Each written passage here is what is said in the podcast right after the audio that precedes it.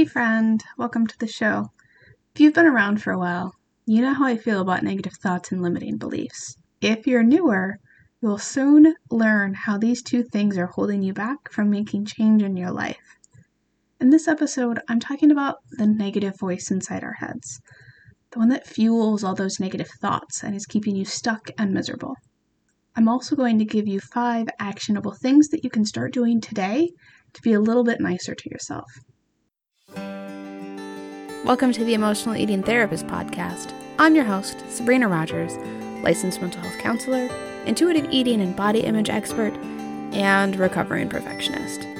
After healing my own disordered eating and body image issues, I'm helping women make the shift to intuitive eating and body acceptance. In this podcast, we chat about all things food and body so that you can stop dieting, let go of perfectionism, and finally feel confident in all areas of your life. Get ready to stay off the diet roller coaster and live healthily ever after. We all have it. That voice. You know the one. The one that reminds you you aren't good enough, that you don't know what you're doing, that no one likes you, that negative voice, or as some clients have referred to it, the devil sitting on my shoulder. You weren't born with this voice, but it is definitely a part of you now.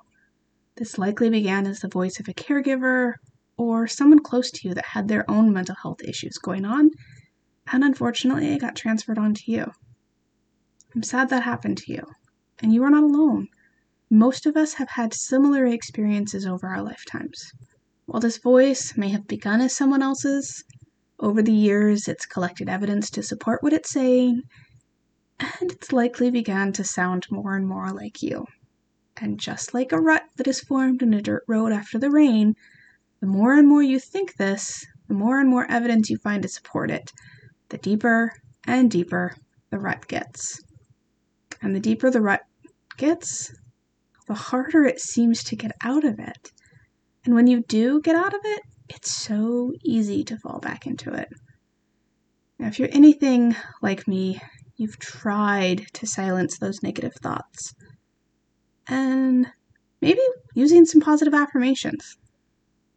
Maybe they've helped, but before you know it, without warning, you're beating yourself up again. I always had the added flagging of, see, you can't even be consistent or good enough with affirmations to make them work. It reminded me of all the diets I had tried that didn't work. I always thought it must be me. I must be the one that's defective.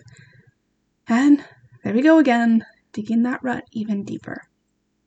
The crazy thing is that I wasn't even aware of some of these thoughts until I had been hogtied and carried away by those nasty little gremlins. I'd catch myself having a pity party and wonder how I went from happily playing with Anthony to thinking I'm the worst person ever. Thoughts are creepy like that, especially those thoughts that are so ingrained they've become a core belief. The slightest thing can set them off, and before you know it, you're deep, so deep in the rut that you can't see a way out. That's because the brain is amazing and can think so fast that we aren't even aware of it. While our thoughts are not part of our autonomic nervous system, they can occur so quickly that it seems like it especially if it's something we've thought or hold true as a core belief for a really long time. If you remember from episode two, now if you haven't listened to this one yet, go have a listen. If you remember from episode two, my theory is that our thoughts, emotions, and behaviors are all connected. And where most programs and gurus fall short is they focus only on the action, the behaviors, without addressing the thoughts. So, say you want to drink more water. You've likely been given a breakdown of how much water to drink and when to drink it. You've seen the apps that you log your water into and grow a virtual plant, or you set reminders on your phone to go off so that you have that external cue to drink the water. How long did that work for you? Yeah, if you're like me, maybe a week tops. My poor little virtual plant is a crispy, crispy, crispy dead plant. Did it create the lasting change you wanted? Were you magically drinking all the water you thought you should? Eh, probably not. Because eventually those external cues, those external motivators, they wear off. they lose their effectiveness or the cool factor, and we revert back to old behaviors. When we focus on only the behaviors, we get short term results. When we focus on the thoughts and emotions behind that behavior, that's when we can see lasting change. But it won't be quick.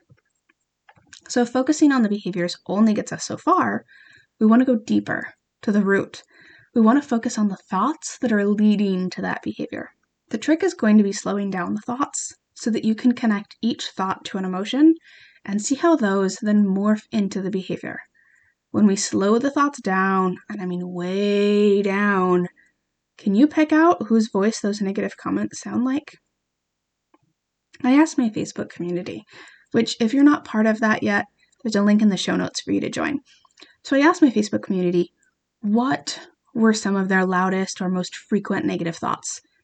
And the most common, the most stated negative thought was, You're not good enough, or I'm not good enough. These are honestly the most popular among my clients as well. And if we boil down most of our thoughts, they come down to either I'm not good enough or I'm not safe.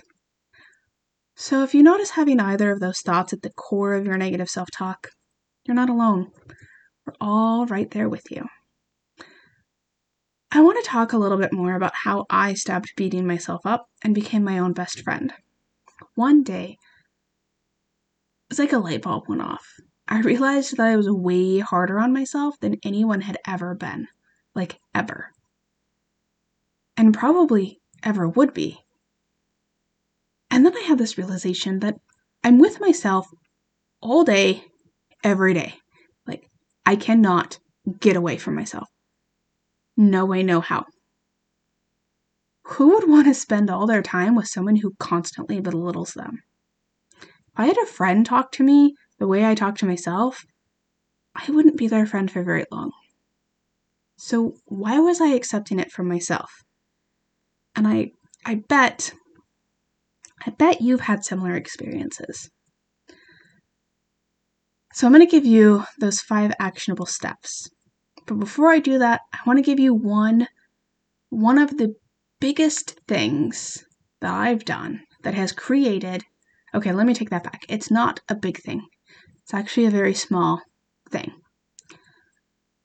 But it's had tremendous effects on how I see things and really helped create a lot of change for myself. And I know it might seem silly at first. I get it. I hear so often from my clients how silly this seems. But let's have some fun. Who cares if it's silly? It works. And if we can have a little fun while changing our thoughts, more better, right? What I'm going to suggest to you is to name your brain. We'll learn from my friend Marina in episode 28 that comes out in December that we can look at our brains in two parts. We have the cave woman or the reptilian brain and the 2.0 brain that cavewoman brain is our limbic system, where our basic instincts for survival live. Listen to episode 28 for more in depth discussion on this, because for today, we're just going to keep it very basic. The point of our cavewoman brain is to keep us safe. And when we look at our negative thoughts as trying to keep us safe, it really helps to lessen the sting, even just a little bit. So, to help change this idea of our brains, I find it helpful to name our cavewoman brain. This is where I get odd stares and eye rolls from my younger clients. Silly, I know. And remember, it works. It works because when we can give that part of our brain a name, a persona, really helps us to have compassion and empathy for it. This also helps us shift to viewing this part of our brain as trying to keep us safe rather than that self sabotage that everybody's always talking about and I absolutely hate. Because I don't think we ever self sabotage. But I digress. It also helps us have conversations with this part of our brain so that we can work together rather than work against each other.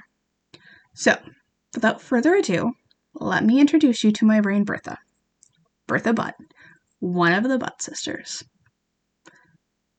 If you're not smiling now, well, check your pulse. When my mentor suggested we name our brains, this was the first thing that came to mind. There's a very long backstory here, so I'll try to be concise with it. The year my mom and papa got married, we took a road trip from Colorado to Iowa for him to meet her side of the family. I was nine, and we listened to silly songs on the 20 some hour drive. One of those songs was the Troglodyte song, and I'll put a link in the show notes so you have reference for Bertha's origin story. For whatever reason, nine year old Sabrina fell in love with this song and Bertha. And I'd get really into my own rendition of the song, belting it at the top of our lungs in our tiny Toyota Corolla. Here's Bertha. She's this big, big woman.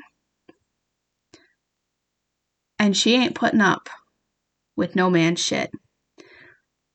But then in part of the song, she starts singing.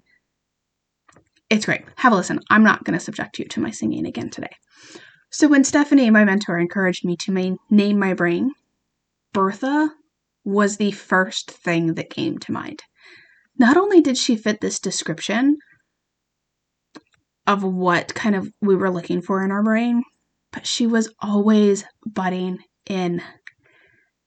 Bertha, Bertha Butt, one of the Butt sisters.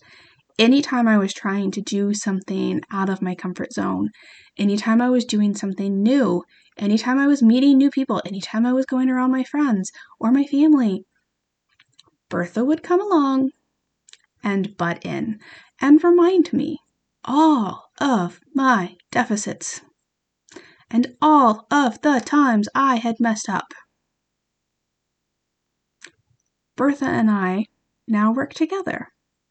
My cavewoman brain and 2.0 Sabrina brain most of the time work really well together. Every once in a while, Bertha gets on a roll, but then she and I can have conversations. Because I've given her this name, I've given her this persona. So now it's your turn. You can be as silly or as serious as you want with this. Because once you have your brain named, then you can start having those deep conversations together and working together rather than against each other. So, on to the five actionable things I promised you, and then we'll wrap up for today. Five steps to being nicer to yourself. I'm going to walk you through my process, and this might not fit exactly for you. So, as always, take what works and leave the rest.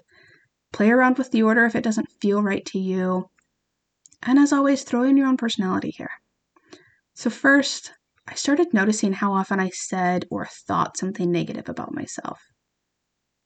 I read a statistic somewhere that something like 80% of our thoughts are negative.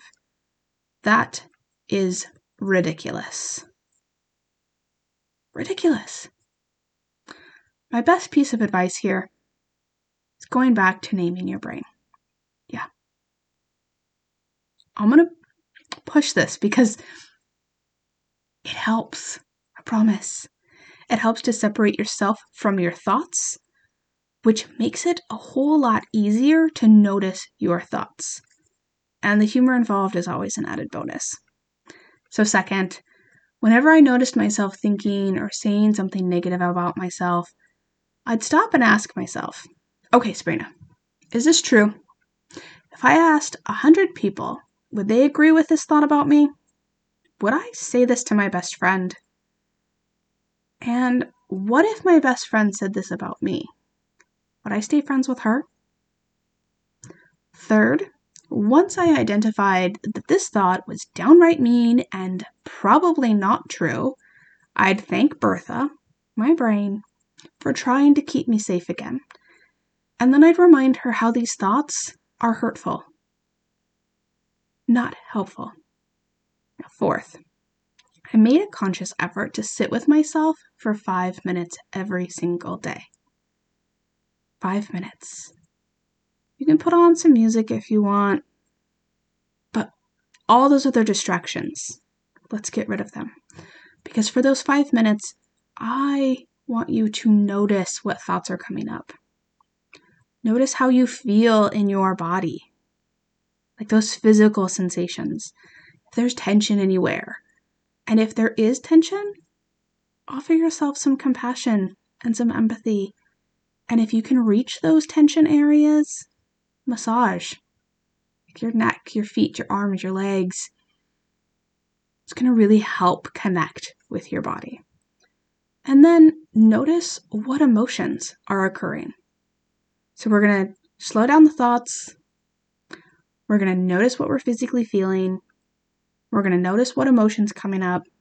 And then if you want to take this a little bit deeper, you can start to look at pairing one thought to one emotion.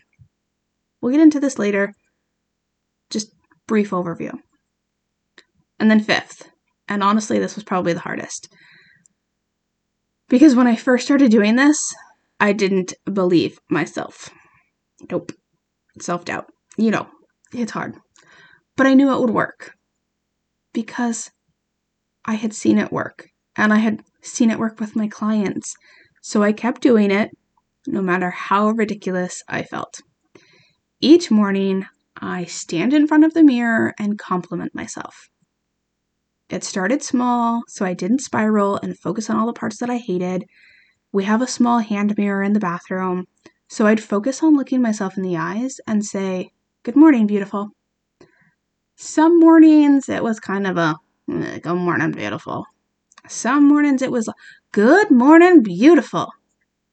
Just depends on the day. So I suggest getting yourself a little hand mirror if you don't already have one, and just spending two seconds looking at yourself and giving yourself a compliment.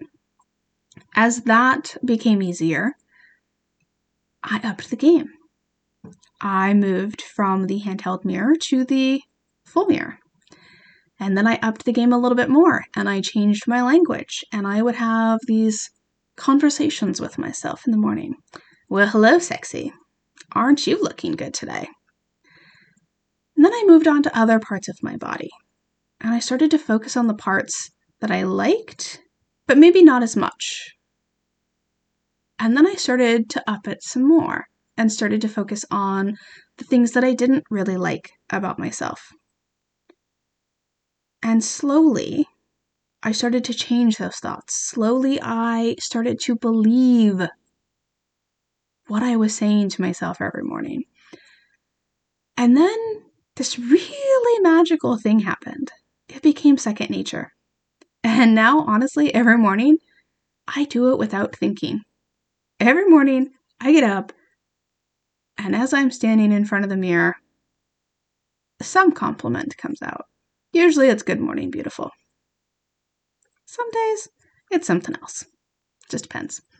So give it a try. Let me know how it works for you. And I'm also curious what you end up naming your brain. So shoot me an email and feel free to include your brain's origin story. I really geek out on that stuff. Until next week, friend, much love. Bye.